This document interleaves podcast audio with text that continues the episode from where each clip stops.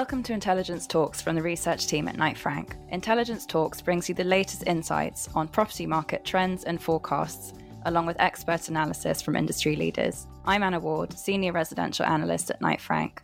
In Asia Pacific, some countries are more advanced in containing the outbreak and reopening their economies. But where will the pecking order lie in the aftermath of COVID 19? Which Asia Pacific regions will property investors favour, and which real estate sectors are likely to draw more investment? Joining me to discuss this from our Asia Pacific team based in Beijing and Singapore are Neil Brooks, Head of Capital Markets, Emily Ralph, Capital Markets Director, and Nicholas Holt, Head of Research. So, Nicholas, how have you found life in Beijing both during and after lockdown? It's been a really interesting experience, obviously, being based in China during these last few months. Obviously, China, the epicenter where this uh, coronavirus first appeared, was obviously a lot of nervousness very early on, sort of January, February time. It's been interesting to see how well the Chinese actually have done in containing it after the initial outbreak in Wuhan, where I'm based in Beijing. In fact, we've never had a full lockdown. We've never actually been told to stay indoors. So apart from February when we worked from home, but we could still go out, there were still some shops and restaurants open, etc. It's actually not been too draconian. The Knight Frank office reopened on the 1st of March, and we had a sort of 50% rule in for a few weeks, and now we're back at a 100%. It's been really sort of interesting at seeing it from this side of the world you know, now we're at a point where things are really getting back. Everybody's out shopping and eating in restaurants, and the economy's really starting to go. The obvious big constraint being what's happening outside of China, because China's still very dependent on the global economy. So, very interesting times to have been here and to have witnessed all of this from the Chinese side. Emily, how about yourself? How is life in Singapore going? Singapore has been an interesting place to be as well. It was seen to have coped initially very well with containing the virus and was sort of earmarked as a country to look at in terms of how efficiently they managed to contain it but it's been a country that is going through almost a second wave at the moment. It's not really spread throughout the community, but it's spread through construction worker dormitories. So at the moment, we're in our second month of lockdown. The government is looking to reopen the country on the 1st of June next week, but quite a slow and gradual reopening. So, still, we're expecting to be working from home for another month or so. And borders as well are still locked down. So, that's a really key thing for Singapore it's a real transit hub for Asia Pacific. So everyone's keen to see when the international borders will start to open up. And Neil, on the transaction side, where are you seeing property deals picking up the fastest in Asia Pacific as countries emerge out of lockdown? China was the quickest country to, to pick up in terms of transactions. There were a lot of deals that were under contract already. And what we've seen as the economy's reopened, people are able to go and inspect properties and actually finally sign those deals. I think we're going to see more transactions also in South Korea, which is one of the other countries that has come out of the virus first. And thereafter, I think activity is going to be focused on the core countries in Asia Pacific, the larger economies that are going to be less impacted by the virus. And Emily, what is your view on that? What are you seeing on the ground? And which countries and cities do you think might emerge slightly better out of this? It's interesting. I think that there were certain trends that were already emerging in Asia Pacific, investment trends that we were keeping an eye on that have been accelerated by the virus. So we were already seeing a sort of shift to core markets. By the end of 2019, 90% of transactions were happening in the six key markets in Asia and there was a real turn away from the secondary or, or emerging markets. That's something, as Neil mentions, that we really expect to happen even more so as people look for, for safe havens.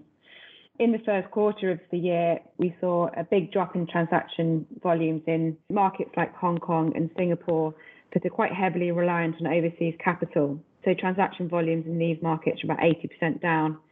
But these are kind of the core markets that we'll see investment come back into when we will see uh, cross-border capital able to transact when border lockdowns rise. And do you think the virus will have a big impact on the sort of traditional markets and I suppose the ones that are traditionally the most active? So Knight Frank published some research based around Japan, South Korea, and China, accounting for three quarters of Asia Pacific commercial real estate volume so far this year. Do you think those three regions are likely to remain fairly dominant? Yeah, I think the reason they were quite dominant in the first quarter South Korea and Japan in particular is that the domestic investors in those markets were very active. So they weren't so heavily reliant on the overseas investors. China as well, we saw a lot of activity because investors in the Asia Pacific region from Singapore, Korea, and also from US are looking to take a wind of opportunity for deals in China while there's less investors able to pick up the competition. I think we'll see the sectors of interest really remaining to be the core offices. Logistics sector really is very popular, backed by the rise of e-commerce. Similarly, data centers. We're also seeing a trend of increased interest in living sectors such as multifamily. We've seen Blackstone invest into a big multifamily portfolio in Japan. And really, it's these living sectors which are backed by demographic fundamentals which are seen as quite defensive asset classes. And that's a really key thing for investors at the moment, looking for defensive sectors that they think can withstand this downturn. And on the residential side, Neil, do you see multifamily or build to rent playing a much larger role in the aftermath of the virus, with people perhaps more likely to rent than buy homes? It's difficult to get a handle on what's going to happen in that sector. It's one of the largest sectors in the US and it's expanded quite quickly in the UK. We haven't really seen it expand quickly in Europe. In Asia, it hasn't expanded at the rate at which we thought it would, mainly due to tax concessions that exist for commercial properties not being extended onto that build to rent residential properties, I think the virus also might have an impact in terms of people wanting to live in close proximity or, or co-living. That's certainly been impacted in the short term. Don't know whether it'll be a long-term thing. We're also seeing quite a big drop in migration in a lot of the big countries in Asia Pacific that were driven by large net migration over the last 10 years or so, particularly Australia. So that's going to have a negative impact over the next two years, definitely. I don't think it'll have a long term negative impact. So I think long term, it's definitely a sector that will grow, but just not at the rate which everyone is expecting. Nicholas, what about Hong Kong? What are you seeing in the market over there? Clearly, sentiment was hit by mass protests already. So, how are you seeing things holding up? Hong Kong's faced quite a few headwinds. So, it's had the US China trade, it had the protests last year, it's had COVID. All of these things have sort of battered the market to some extent. Now, all of that said, you know, to a certain extent, Hong Kong's been quite resilient. It's still a very important market across the Asia Pacific region. Indeed, it's still a very important global financial hub. I think more recent announcements could just add a little bit more uncertainty into the market and have some real estate investors perhaps uh, look a little bit more closely and consider what the potential implications could be. But again, longer term, Hong Kong still has a very liquid and attractive market for investors, both from Asia and from outside of Asia. And turning to outward investment, Neil, how are you seeing COVID 19 impacting Asian outbound investment around the world? It's impacted Asian outbound a lot. I think we've seen about 80% of active requirements put on hold. Out of Asia, there's very much a wait and see attitude from the big capital exporters, so Hong Kong, Singapore, Korea, Japan. Very much investors expecting price falls, and we haven't seen price falls in the direct market yet in the gateway cities in the US or in Europe, the listed sector has fallen quite substantially. So the REITs are down between 35 and 25% across those areas, which would suggest that the direct real estate market will also follow. So I think everyone's just waiting to see what's going to happen. There are pockets of activity. The Korean investors in particular are still active bidding on assets in UK and Europe, and they're driven by tend to be long-term secure income streams that they lock in, so they're less exposed to the issues in the occupier market that are impacting most investors that buy CBD assets. I think we will see investment volumes start to rise again outbound, but it's going to take three, four months until people get a, handle on the market and watch for any second wave hitting the European markets in particular. And is it clear, Neil, yet who might follow the Koreans out the door in terms of outbound investment? Yeah, the Singaporean funds are definitely still very acquisitive. The listed funds out of Singapore and Hong Kong, particularly the office funds, haven't fallen nearly as much in value as their counterparts in the UK and Europe. So they're still relatively aggressive, and I think they'll probably be first back into the market. Also, private investors, again, out of Singapore, Hong Kong, and potentially Taiwan, are definitely looking to get money out of those countries and diversify into the gateway cities, particularly London. But they are keeping an eye on pricing and don't feel it's quite the right time to buy yet. There's two different views. One is that this is a window of opportunity to get into some good assets at a slight discount and it might well close up once the virus recedes in hopefully two, three months or it could be a longer term downturn and we're going to see values decrease more and, and more buying opportunities in, say, nine to 12 months. Emily, you mentioned sectors that are likely to become more active. From an outbound perspective, which areas do you think Hong Kong investors are likely to focus on? For instance, are London offices now less attractive than they used to be? I think we'll see Hong Kong investors particularly tend to focus on the central London office market. I don't foresee that changing. Last year, investors in Hong Kong were starting to look into alternative sectors such as living, multifamily, student accommodation. But I expect they'll return to what they see as their sort of core investments, which is sort of flagship offices. I think we'll see them looking more closely at the income streams, making sure they're resilient and of high quality.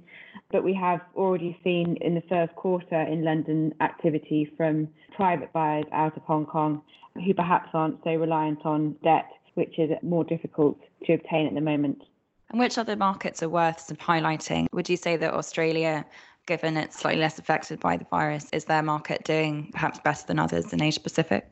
Yeah, Australia is always a very popular market with Asia Pacific buyers, particularly from Singapore and increasingly over the last couple of years from Hong Kong privates as well. We are starting to see some investment activity after a very quiet first quarter from Australia. We're mainly seeing this in the sale and leaseback arena in, in offices and industrial from corporations who are looking to release some capital from typically very well located assets in Sydney, Melbourne, Brisbane, CBD. So these are really attractive sort of opportunities for overseas capital who are looking for these long income streams to often very strong covenants. So I think that's where we'll start to see the activity actually quite quickly in the next two and three months. And Neil, Emily mentioned investment from the likes of Blackstone into Japan. How is lower investment levels from Europe and other parts of the world? How is that impacting the Asian domestic real estate market? It's impacting the markets that are very exposed to cross border buyers mainly. So that's Australia, Singapore, and Hong Kong. Japan and South Korea have held up relatively well. The US is the biggest investor in Asia, has been for the last five years or so. And that money is still ready to deploy in Asia, a lot of it. They're typically the private equity funds who are really seeing this as an opportunity to get into the market if we see the distress that they're expecting. And I think there's no doubt we'll see distress in some sectors, primarily retail and hospitality. And then it might spread into other areas, and particularly in the emerging markets. I think we're going to see distress in various different corporate sectors there that the US private equity groups will pounce on, allow them to deploy capital. They've got about 34 billion US dollars of dry powder to deploy in Asia Pacific as at the end of 2019. So there's a good backstop there, but they want to see value. And I think we will also see the European funds that don't need to raise debt in Asia start to buy in the core cities of Japan, Sydney, Melbourne, Singapore. So they're buying all equity. And I think they just want to get a handle on the occupier markets before coming in. I think the cap rates typically will give them the return they need. They just want to make sure that the income element is still underwritten. So I think we will see activity certainly, but it's going to take another two, three months for that to come through. Have you seen any American investors buy assets without viewing, or is that not really picking up as a major trend? Yeah, not being able to inspect the assets is certainly an issue. We are seeing a lot more joint ventures being formed. So, equity providers in, say, Singapore or Hong Kong, primarily US private equity groups, they're tying up with investment managers on the ground in different markets that they have relationships with already most of the time. So they're mm-hmm. using them as boots on the ground. And those investment managers might co invest in a particular vehicle or fund, putting in kind of skin in the game of 5 to 10%, which is material for them, but not taking a controlling stake in the fund. So we're going to see a lot more of those joint ventures going forward, I think. And we're also seeing some other elements like drone viewings, which are definitely not mainstream yet, but we have heard were used on some industrial acquisitions in China over the last few months. So that technology could be driving less requirement to visit, but it's going to be more joint ventures going forward for the next two, three years, I think. Nicholas, how about yourself? What other investment themes do you think will be important for the rest of the year? I think Neil and Emily have touched upon quite a few of them. I think one overarching thing that obviously we're reading a lot about in the paper is I suppose the anti-globalization movement that we're hearing, you know, obviously coming out of the US, this sort of economic nationalism, the idea of either reshoring businesses, manufacturing especially, or even looking at sort of supply chain resilience, whereby due to political or economic or any potential future pandemic or something like that, people are looking at the potential disruptions of supply chains in the future and therefore uh, looking at moving potentially manufacturing but also potentially service industry outsourcing. So if we think about Asia, and we have office outsourcing, business process outsourcing in places like Manila and in places like Bengaluru in India. And it'd be interesting just to see how the political scenario plays out over the coming months to see if any of that sort of starts to move. In China, we've already heard of the Japanese saying they want to move certain manufacturers back to Japan. And obviously, there was a movement of some low cost manufacturing out of China anyway, because of just the cost of labor and land here. So that's probably one of the things to keep an eye on because increasingly, if we are going into sort of an anti globalization phase or a movement away from the globalization that we've seen, that's obviously something that I think investors will have to consider very carefully when looking at the markets around the world.